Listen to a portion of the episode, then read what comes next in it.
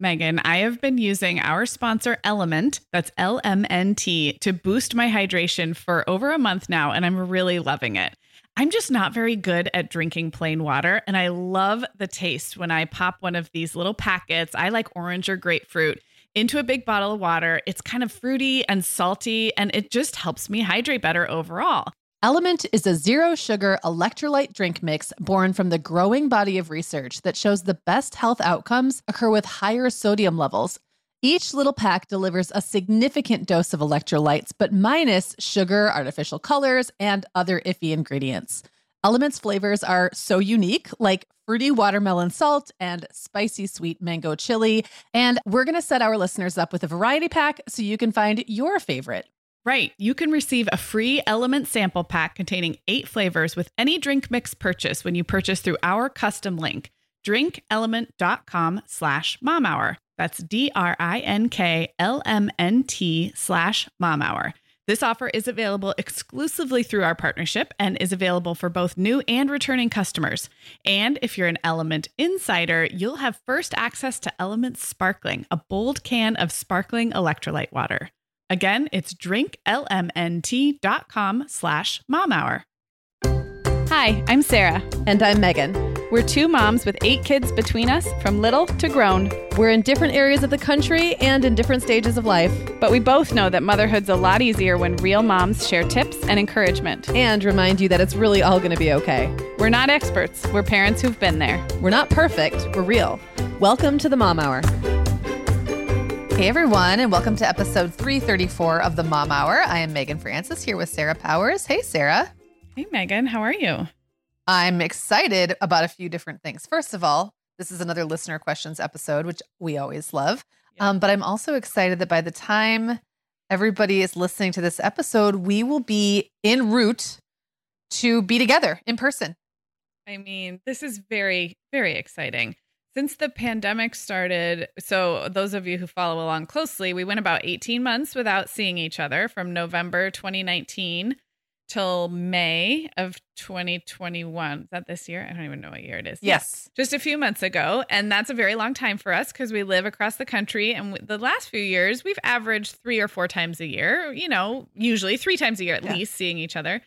So we went 18 months. We got together here in Santa Barbara. That was great. And we are now convening in Chicago in the Windy City this week, starting today, if you're listening to this. Um, for I don't know, like it's, it's I'm really excited. We should tell everybody what we're doing. Well, we should. And I just want to point out that when we get together, it's kind of like a great combo of fun friend time and really concentrated work time. So there are definitely ideas and new projects and things that we kind of won't move on unless we get together. It feels yeah. like like things tend to kind of stall out because I think getting together just gives us both like the time to talk things through deeper in like a deeper way you know, where we're like lounging around and and taping giant post-its to the wall and writing on them mm-hmm. in marker and things like that. And so we just we just make a lot of progress when we're together and we have a lot of fun. But this time we have a very specific um one very specific thing we're doing and that's a photo shoot. We've not we've had one professional photo shoot together once. Two. Two. Two? Oh, what? One in a hotel room in Denver. yeah, that's what I'm thinking of. It, oh, what about Texas with the bad Oh my hair? gosh, yes. Okay, I forgot. that's like our much more recent one. Well, that was so quick and we were doing it with like someone else, right? Like with with a couple other friends. No, so no, felt... no. The one where Seth came and we were in the desert. Remember, we oh, walked around. Oh my goodness, so not in Austin, but outside of Austin. I completely forgot about that because our hair was so bad. I mean, no offense, Texans, but it was no, and no serious... offense, Seth. He did a great job, but like yeah. our hair was awful. It was bad. It was yeah. bad. Okay, so we've had three. I take that. Well, we've had two and a half. I'm gonna. I'm not yeah. gonna count the one in Austin, really, just because it was like super impromptu yes. on on a street corner.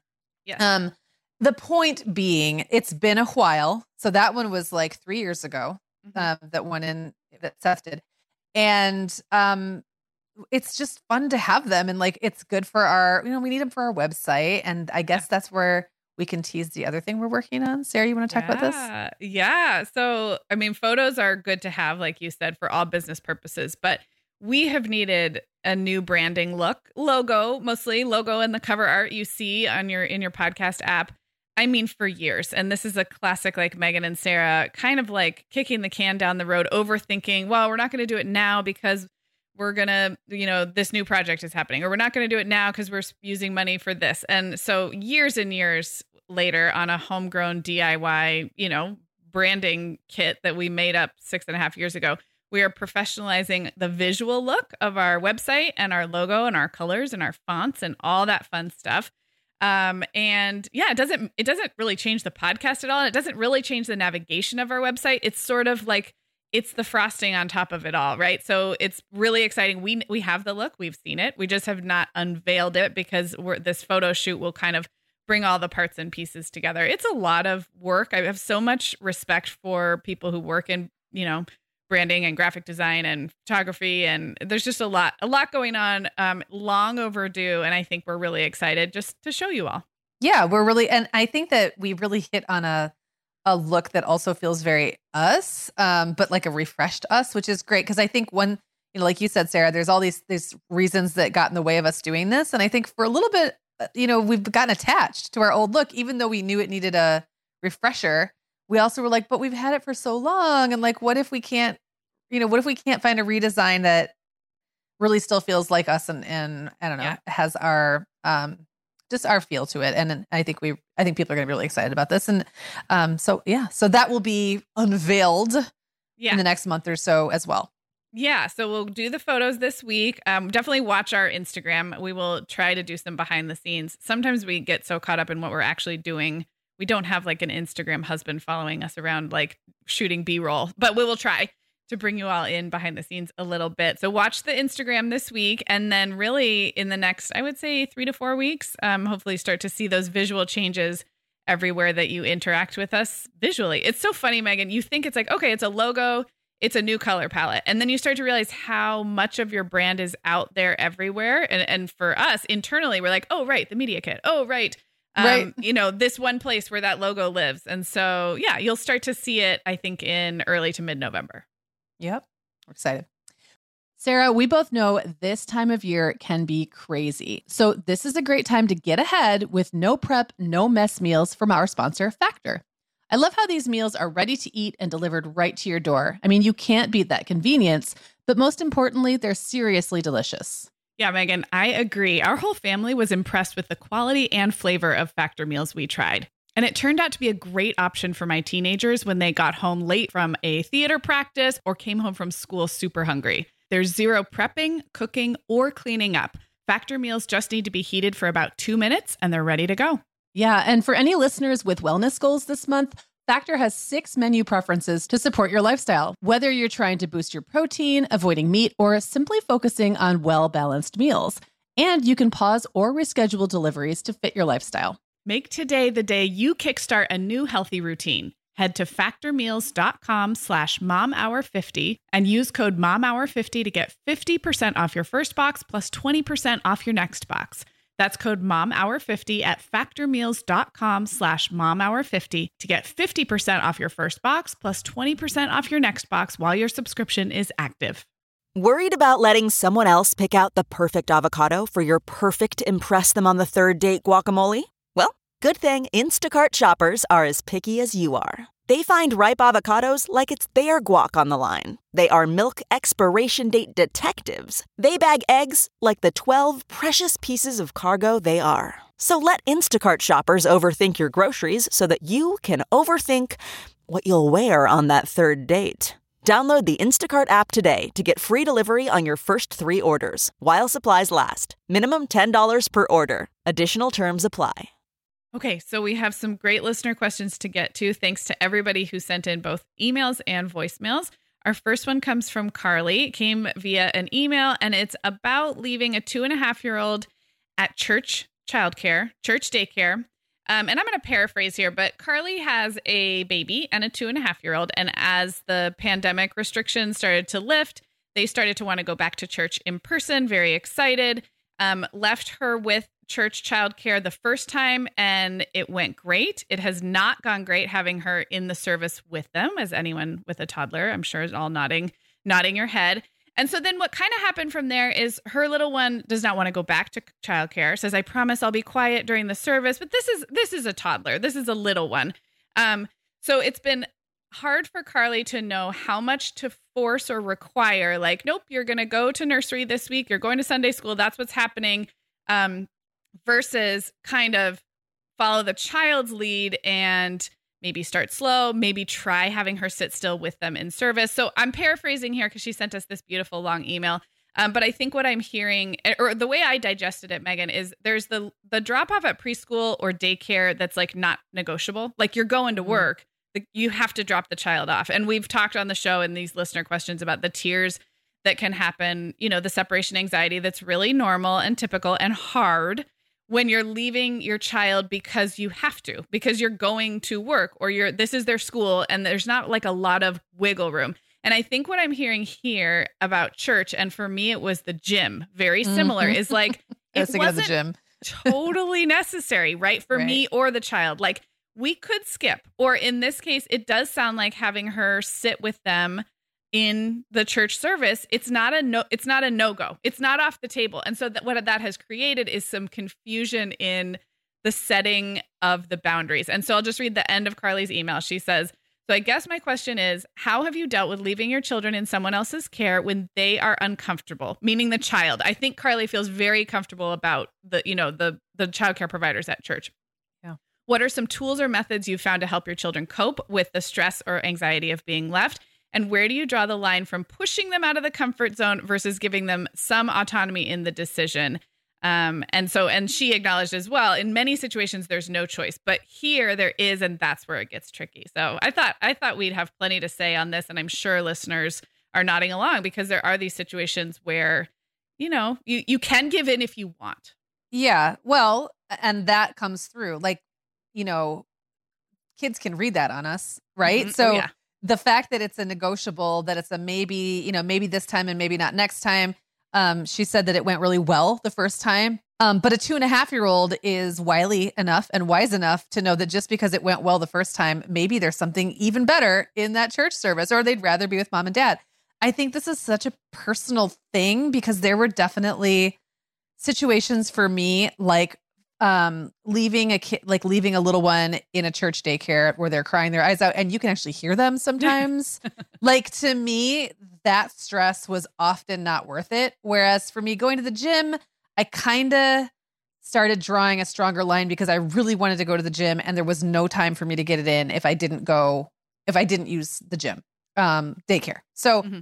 um i think maybe carly getting really clear about whether to her this is like is truly a non-negotiable or not yeah. it's probably the first step because if she's wavering and she doesn't really know whether she really wants to use the church nursery or whether she's just fine with it but it's also okay with her to ha- handle the hassle of having a two and a half year old in service and a lot of churches that's welcomed um, and some it's not you know so uh, i guess it's it's almost like i'm not sure there's many tools i can offer that would help a two and a half year old be super excited about something they're not super excited about, except the same ones we would use for any other situation. It's more like the mom, it's like the mom and dad making sure they're on the same page and not giving mixed messages either, yep. because that's another whole thing, right? Yep. Like if if mom is like, no, you have to go here, and dad's wavering and going, well, but maybe we'll come get you after five minutes if you cry, or you know, whatever, they can pick up on that. So I think maybe just getting really, really clear about what Carly wants is probably yeah. the first step.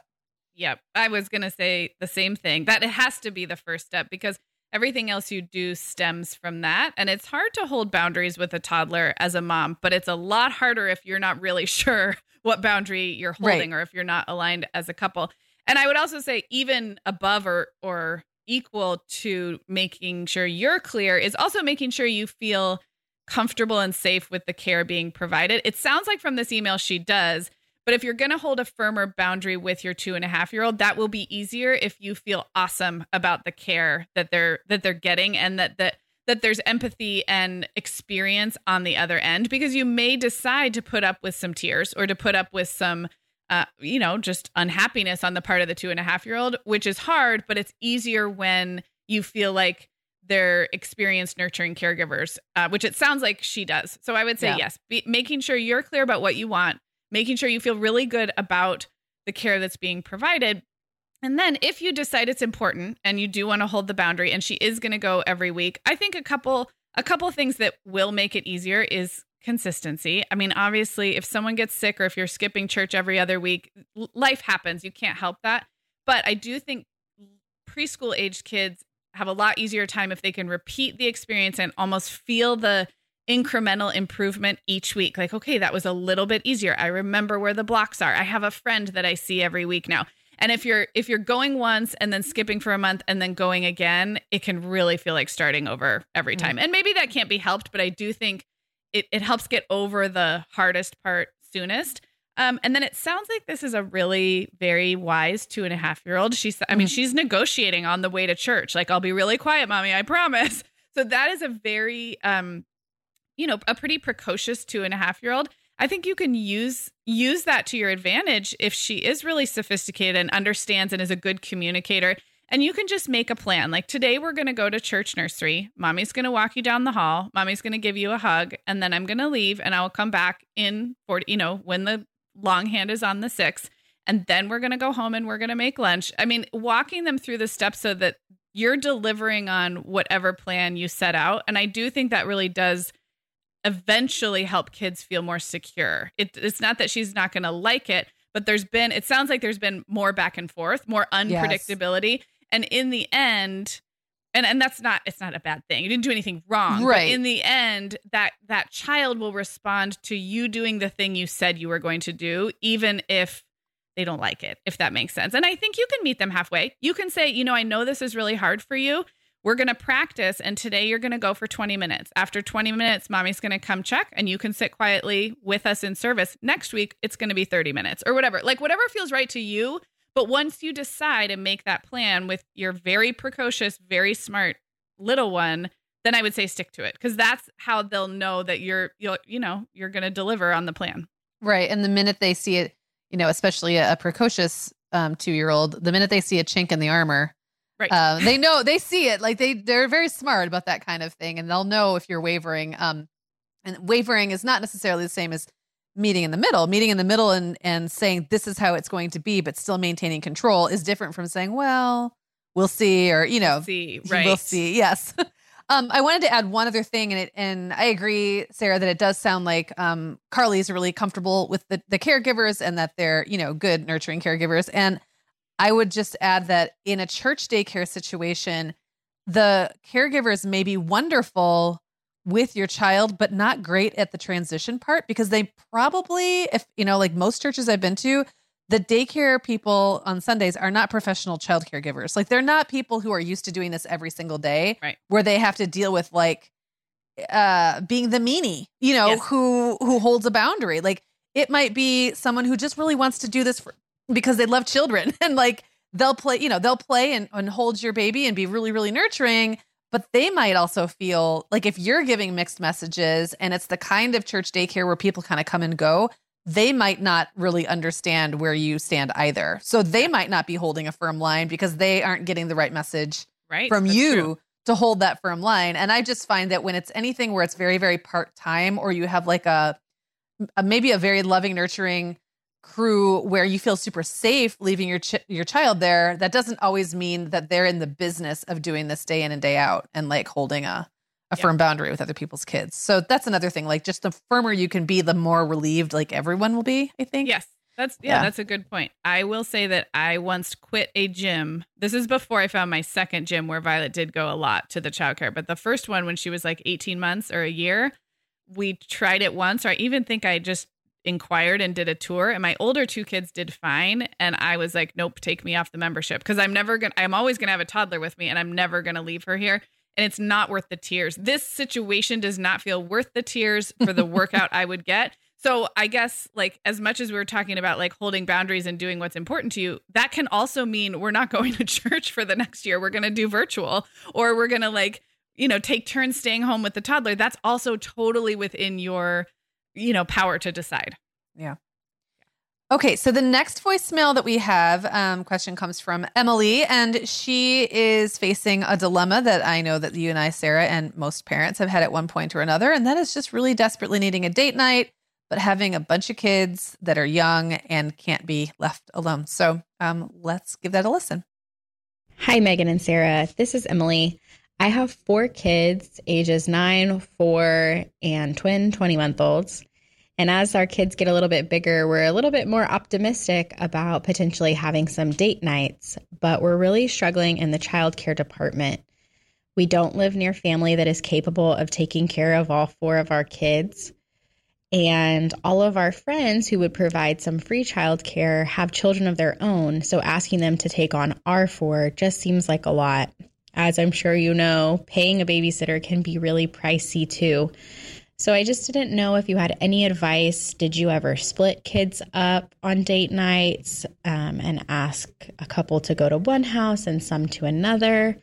Um, did you find an easy way to pay a babysitter? You know, do a set rate or something like that? Any advice that you could give would be greatly appreciated. We desperately need to get out and away from our children. Thank you. Oh yeah, we've definitely both been there, Meagan, and I think talked about it on the show. I mean, nine, four, and not even two year old twins is like not just something you can hire the high schooler down the street to come in. Um, at least not not easily. It takes a while to get there with sitters, and you know, cost is definitely a factor. Um, it sounds like Emily was interested in some like outside the box ideas, and so especially because she has kind of the two olders and then the twin younger. So I was just going to offer something that I did um, when I wasn't ready to have a teenager put all three of my young kids to bed, probably when they were like one, three, and five. So a mom friend and I traded um, where we would trade date night opportunities. And when it was our turn to go out, Brian and me, um, my friend would come over to our house.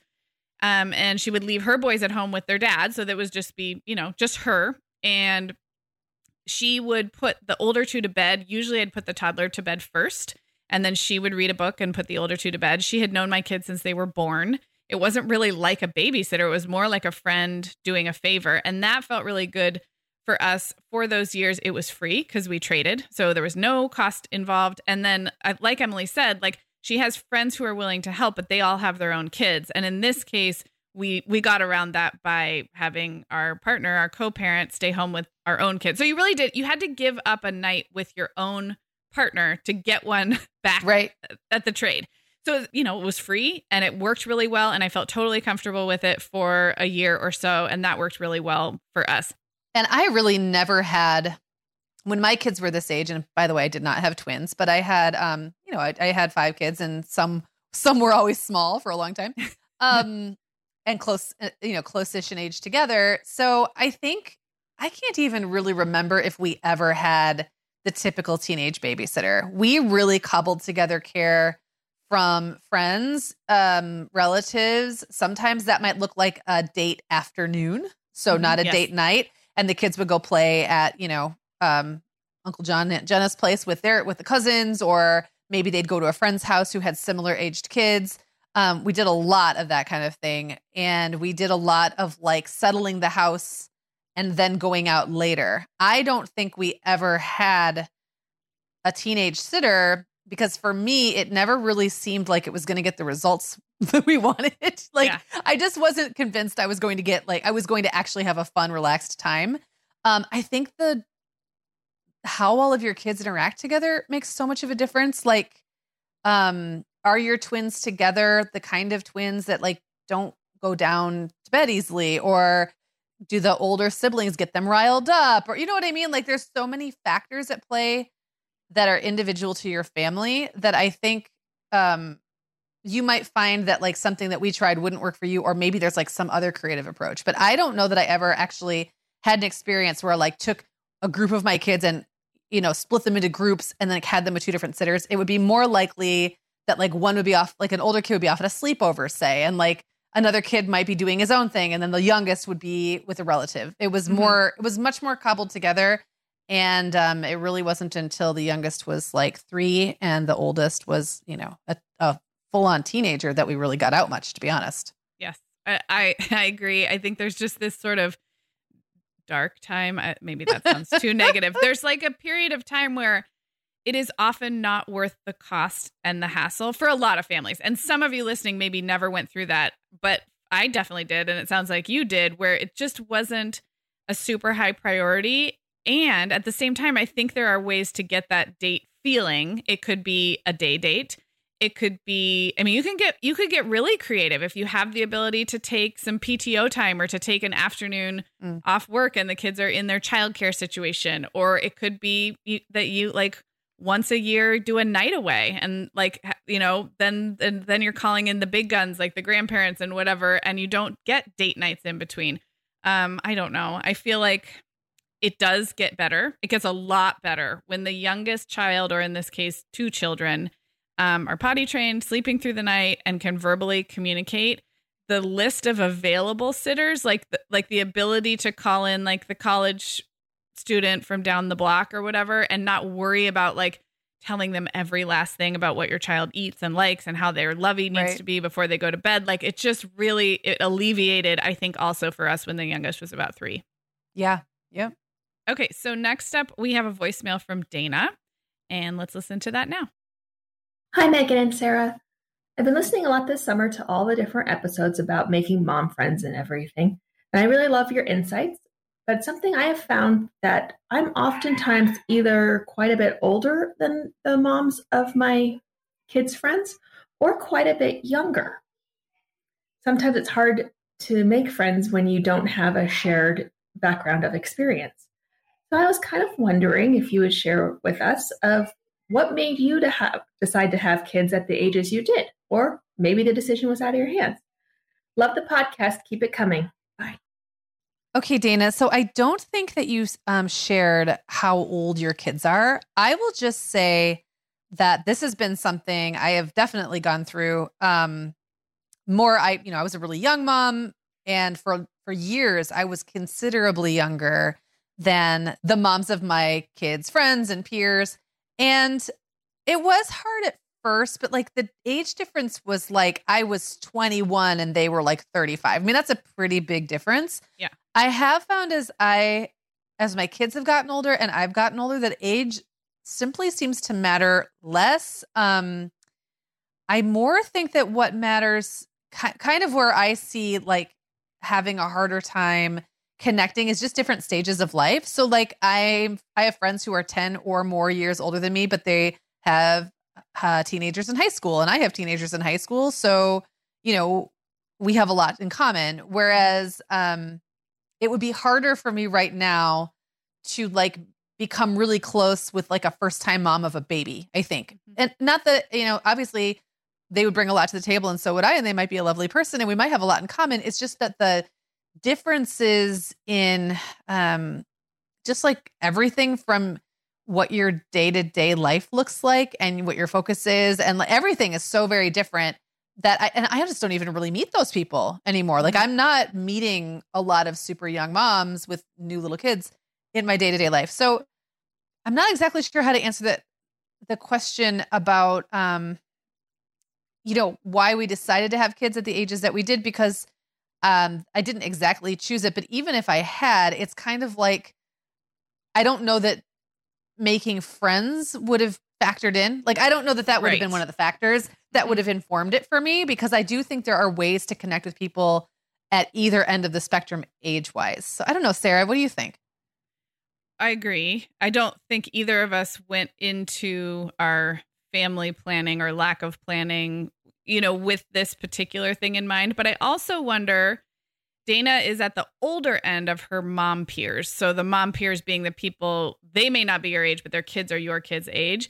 And mm. neither you or I have really experienced that where we're on the older end. And I wonder, I'm, I'm just speculating. So I'm not like, I'm not projecting on Dana, but I do wonder just with like how our society and culture deals with women in their 40s and 50s, right. if I would have a harder time. So I'm 41. Let's say I had two year olds, like a two year old and a four year old.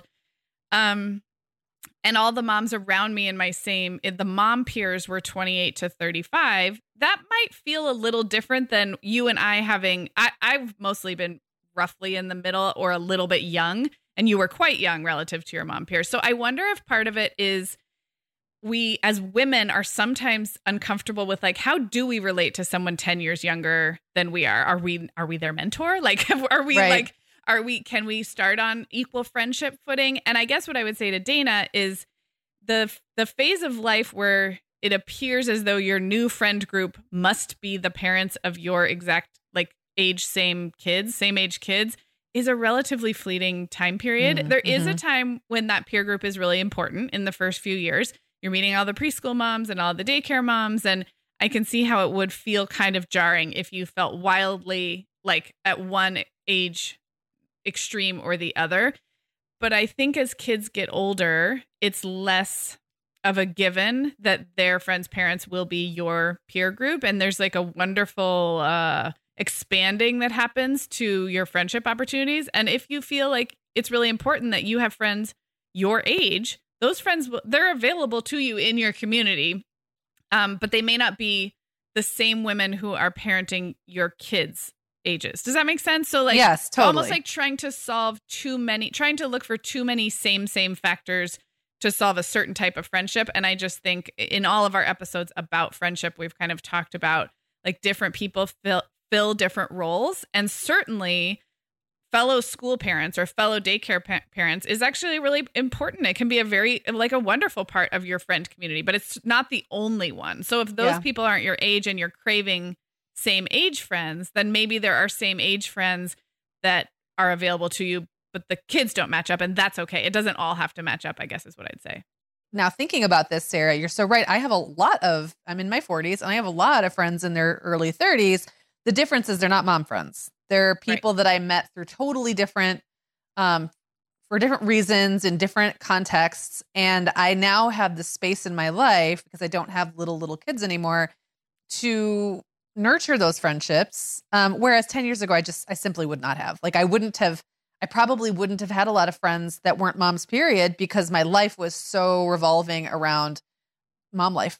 Um, Yeah. But I did eventually end up meeting a lot of people through the theater community and things like that who are quite a bit younger. And eventually, those a lot of them will become moms, and that'll be really fun. Um, but it's it's so not like the center of our friendship.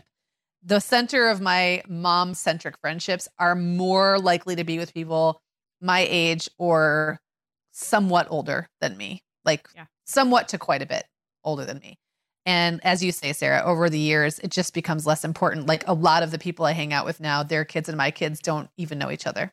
Yeah. So it's exactly. yeah, we we all have them. We can talk about mom stuff, but there's not like they're not playing together in the next room, Right. While we're talking, and it's one of those things that's like, it's when you're in that stage, it can be very lonely if you're not connecting with those people. But it it really does pass.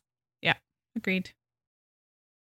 We are welcoming back Vionic as a sponsor today. And Sarah, I will be honest, I was sorting through my warmer weather wardrobe the other day and it could seriously use a refresh. But you know what's good to go? My shoes. I've got a great selection to choose from thanks to the Vionic Vitals collection. And lately, the pair I keep putting on again and again is the Uptown Loafer. I have two pairs, one in sand suede and the other in camel leather, but please don't make me pick a favorite. Oh, I won't. I'll let you keep both. That's so funny, Meagan, because I was a little jealous of your Uptown loafers. I was the last one on our team to get a pair, but I just did. I also got mine in the sand suede, and I think I've worn them like four times this week. They really finish off a cute spring outfit.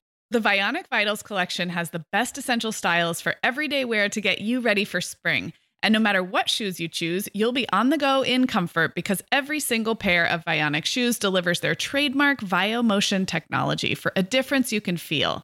Vionic sandals, sneakers, and flats all offer incredible support, stability, and cushioning, and every pair comes with a 30-day risk-free trial, so it's easy to try them out.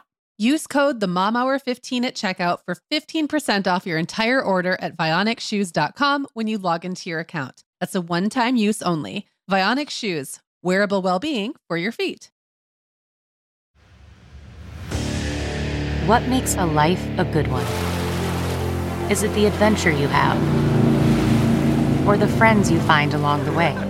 Maybe it's pursuing your passion while striving to protect, defend, and save what you believe in every single day. So, what makes a life a good one? In the Coast Guard, we think it's all of the above and more, but you'll have to find out for yourself. Visit gocoastguard.com to learn more. Okay, we're back, and our next question came into our email inbox from Jessica, who said very nice things about the podcast. Thank you, Jessica. She became a mom right at the start of the pandemic and is a new mom and found our Mother's Day episode and has been listening. So now, fast forward, and she is, I believe, a stay at home mom to an 18 month old little boy. And I'm going to read her email now, or this part of her email. Jessica says, I'm embarrassed to say that many days I feel like I run out of things to do with my son, or I begin to feel almost bored because he just repeats the same thing over and over. And sometimes I put time and effort into making a fun activity and he'll play with it for like 10 minutes and then he's done and it just doesn't seem worth it, especially if it means he is then soaking wet or dirty.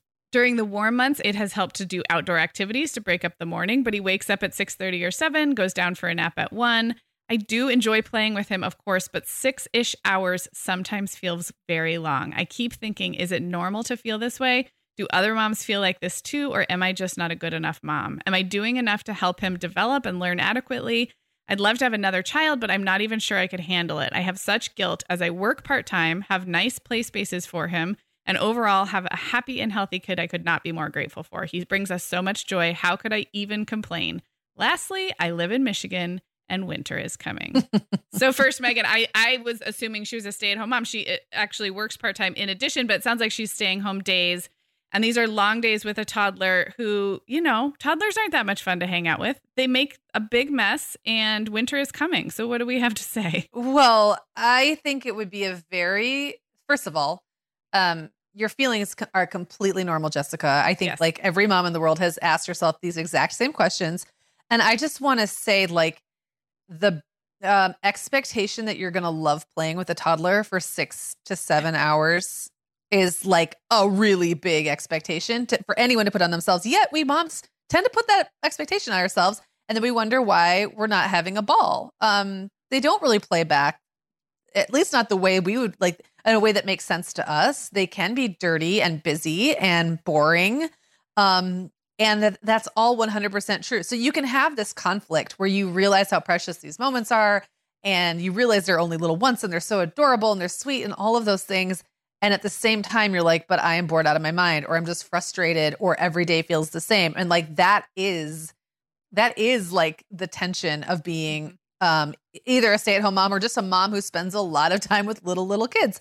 And I think that um I wouldn't let it mm, sway you from wanting to have another because for me actually adding more kids to my family alleviated some of this. It, both in that it gave the kids something to do besides me like besides you know mess with me and also in that it helped me readjust my expectations and really kind of throw up my hands and go okay like yeah. what what has to change here? So for me it was ultimately a really positive thing to add more people to kind of dilute that experience um but and also i guess just to address the development you know if you've got a little one that you're talking to who is watching you do things during the day who is hearing um, you have conversation who if there's books and toys around and they have room to roam and stretch their legs and like play and roll and all those things they are developed like you don't yes. have to do more than that like there's nothing you're not there to be their preschool teacher. You're there to be their mom. It's a relationship not a job. And i just think that that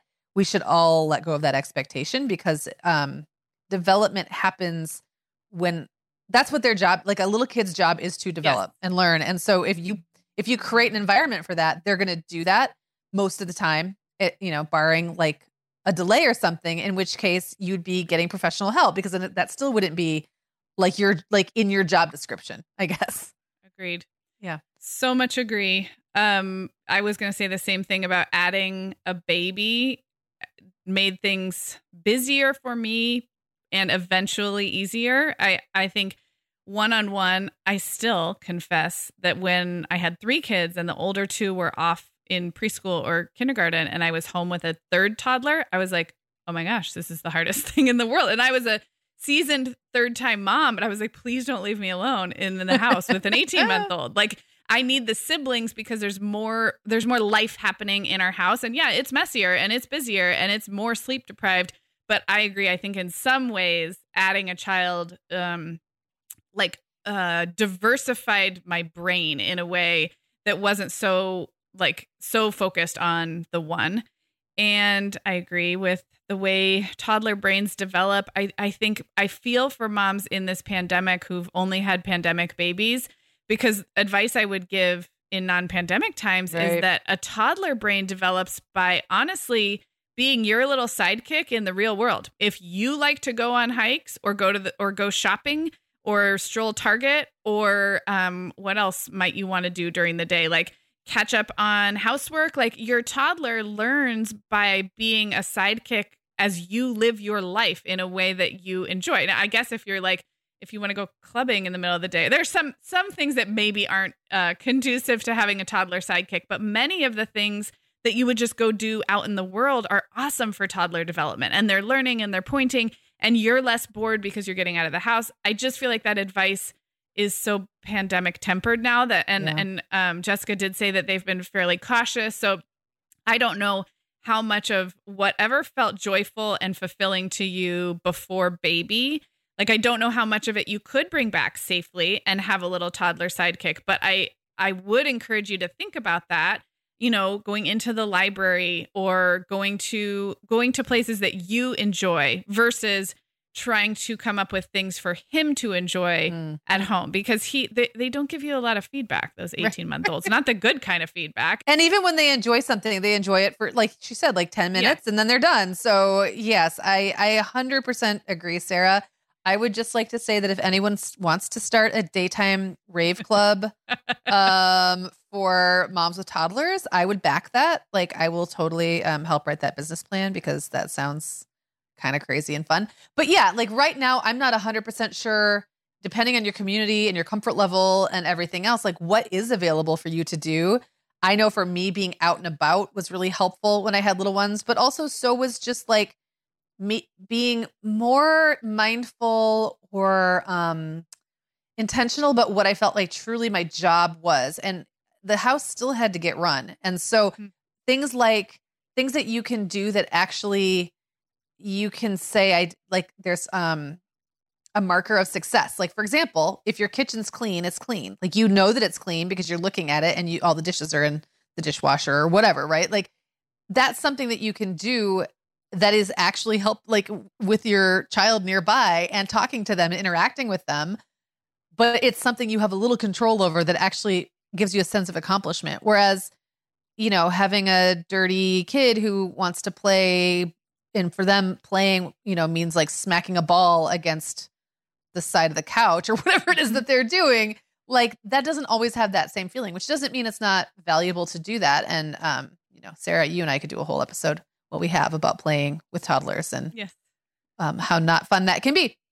Um, and i know that there is you know there's a lot of of truisms that go around about how you know your job is to play with them and like you'll one day you'll look back and wish that they but okay whatever. When you're in the moment that is not how you feel. Right. that's that Right. is like a very like okay now my kids are in college and i can look back and you see all the moments i missed you don't remember all like i don't know. You don't remember what that actually felt like in that Yes. moment. It's all become a little a little foggy and fuzzy. So i agree. Yeah Um, can we really quickly address the um how could I even complain? I could not be more Mm. grateful for this kid because I we just touched on this um last week when we talked about hard times and I do think I got as a mom of toddlers, one of my biggest releases was being able to complain mostly to my peer group. Like I had a great group of mom friends, might have been on Twitter or seeing other moms complain on Twitter um, it's not for everybody and i think you can get bogged down in the snark and and it can lead to feeling negative but i just want to say to jessica you are allowed to complain. You are allowed to complain about being home with a toddler for six hours. Like period full stop. There's no um like we talked about in that episode when we talked about comparative suffering and feeling like we're not entitled to be having a hard time because we're privileged in xyz ways just um to push back against that a little bit. And of course you love this little boy. And of course, you know that you're very fortunate and all of that. And I, I found complaining quite helpful at times in, in measured amounts with perspective. Um, it was, you know, like the things that happen to you when you are a mom of m- many small people, like you're barfed on, you're Yeah. you haven't slept. Like for me, humor and snark and complaining was a really integral part of my overall um like mental health. It not the only thing because I think that could that could trend toward unhealthy, but you're allowed to complain. yes yes you are Please do. Yes. Please, please. Please do.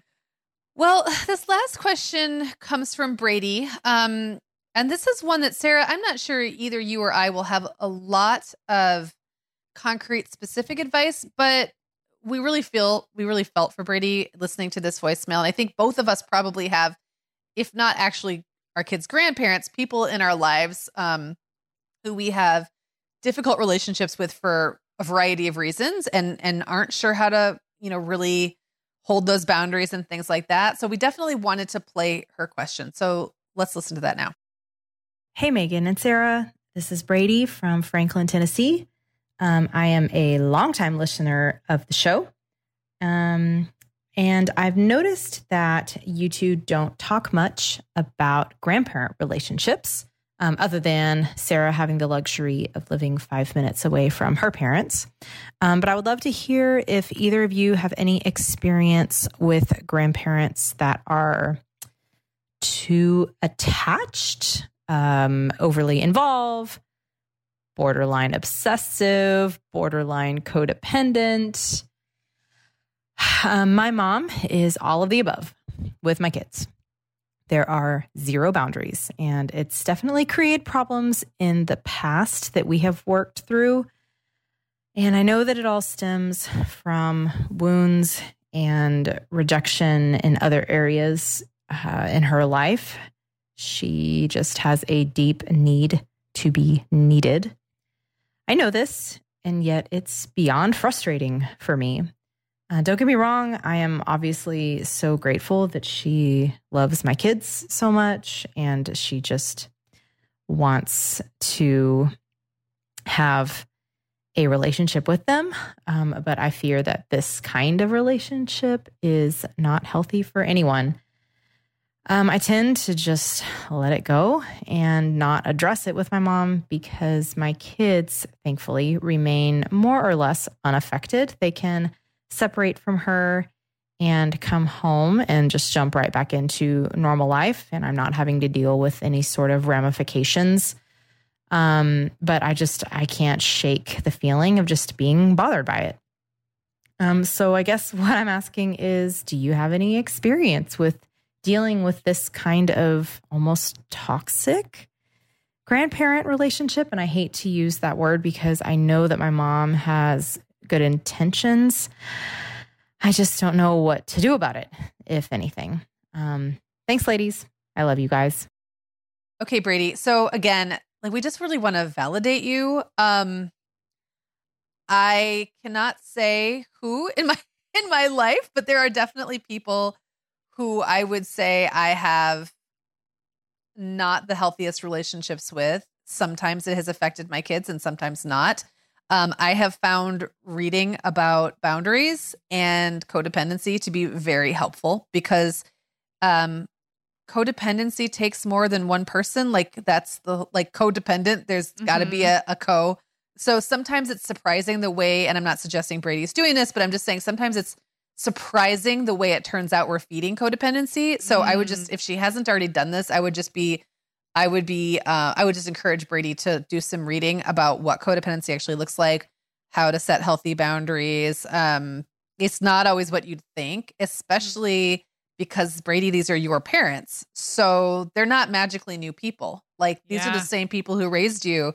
And so you might not even really realize the ways, like the subtle ways you continue to kind of help um what's the word I'm looking for? Perpetuate Right? Yeah. perpetuate certain dynamics. So I would just say that without getting too much into specifics um, about you know people in my family or anything like that. I just think it's like you learn you learn patterns um subconsciously and they are like ingrained into you sometimes and it it can be really really hard to shake them and let them go and now you've got another generation of you know children involved and so it's like it's just a good idea i think I think that's great. I that's really interesting to me. And I was just going to compliment Brady on you sound really self-aware and you sound like you're taking this with a lot of care for everyone involved and I think that's a really good place to start and it it may not look pretty the whole time like whatever you decide to do and I can tell by listening to her voice that this is like this is a deep rooted thing. It's not like I mean it's it's in front of them and it's affecting their lives all the time. I one of the reasons we wanted to play this question was not because we had good answers, but because we think it's we think it's much more common than maybe Brady you think or anybody out there thinks. It's really hard to talk about parent and parent in law dynamics with your kids. Um, most of the grandparent generation is pretty savvy on the internets these days. They probably mm-hmm. follow you on the Insta, they're probably your friend on Facebook. I know in our Facebook group, we have a lot of like confessional type posts that they, they don't start out to be grandma bashing or in law bashing, but um, it is something a lot of people deal with, and it's very tricky to um, to productively chat about this without without hurting anybody's feelings mm-hmm. because mm-hmm. we're all tiptoeing and and that goes for you and me too Meagan I mean you all listening have noticed we don't talk in detail about a lot of our like tough adult relationships that may or may not involve our kids because it's also important to us to be private and respectful. So, like, I wish we could be like, oh my gosh, Brady, you have no idea. My mother in law, da, da, da, da, da. if that were true, I wouldn't say it on this podcast because right. that's not the right forum for it. And I, I just feel for people because it is like we need a safe space sometimes to troubleshoot this stuff. And often there are many ears listening, is what I'll say. Yeah. Yeah. Um, but we did think it would be a great idea to maybe open it up to listeners who have found themselves in a situation to send us an email with words of encouragement, advice, maybe things that they've tried that have worked, um, or even just another perspective. Like, kind of like we were just talking about venting and complaining, like being that private, you know, venting and complaining um, sounding board for Brady. And we are happy to forward those messages on. So if you want to email us at hello at the momhour.com, we are happy to um, to share those with Brady or really anyone who's been on like if you hear something and it just you think, "Oh man, like I really wish I could reach out to Carly or Dana or Jessica or Brady." Um by all means email us and we can we can forward it.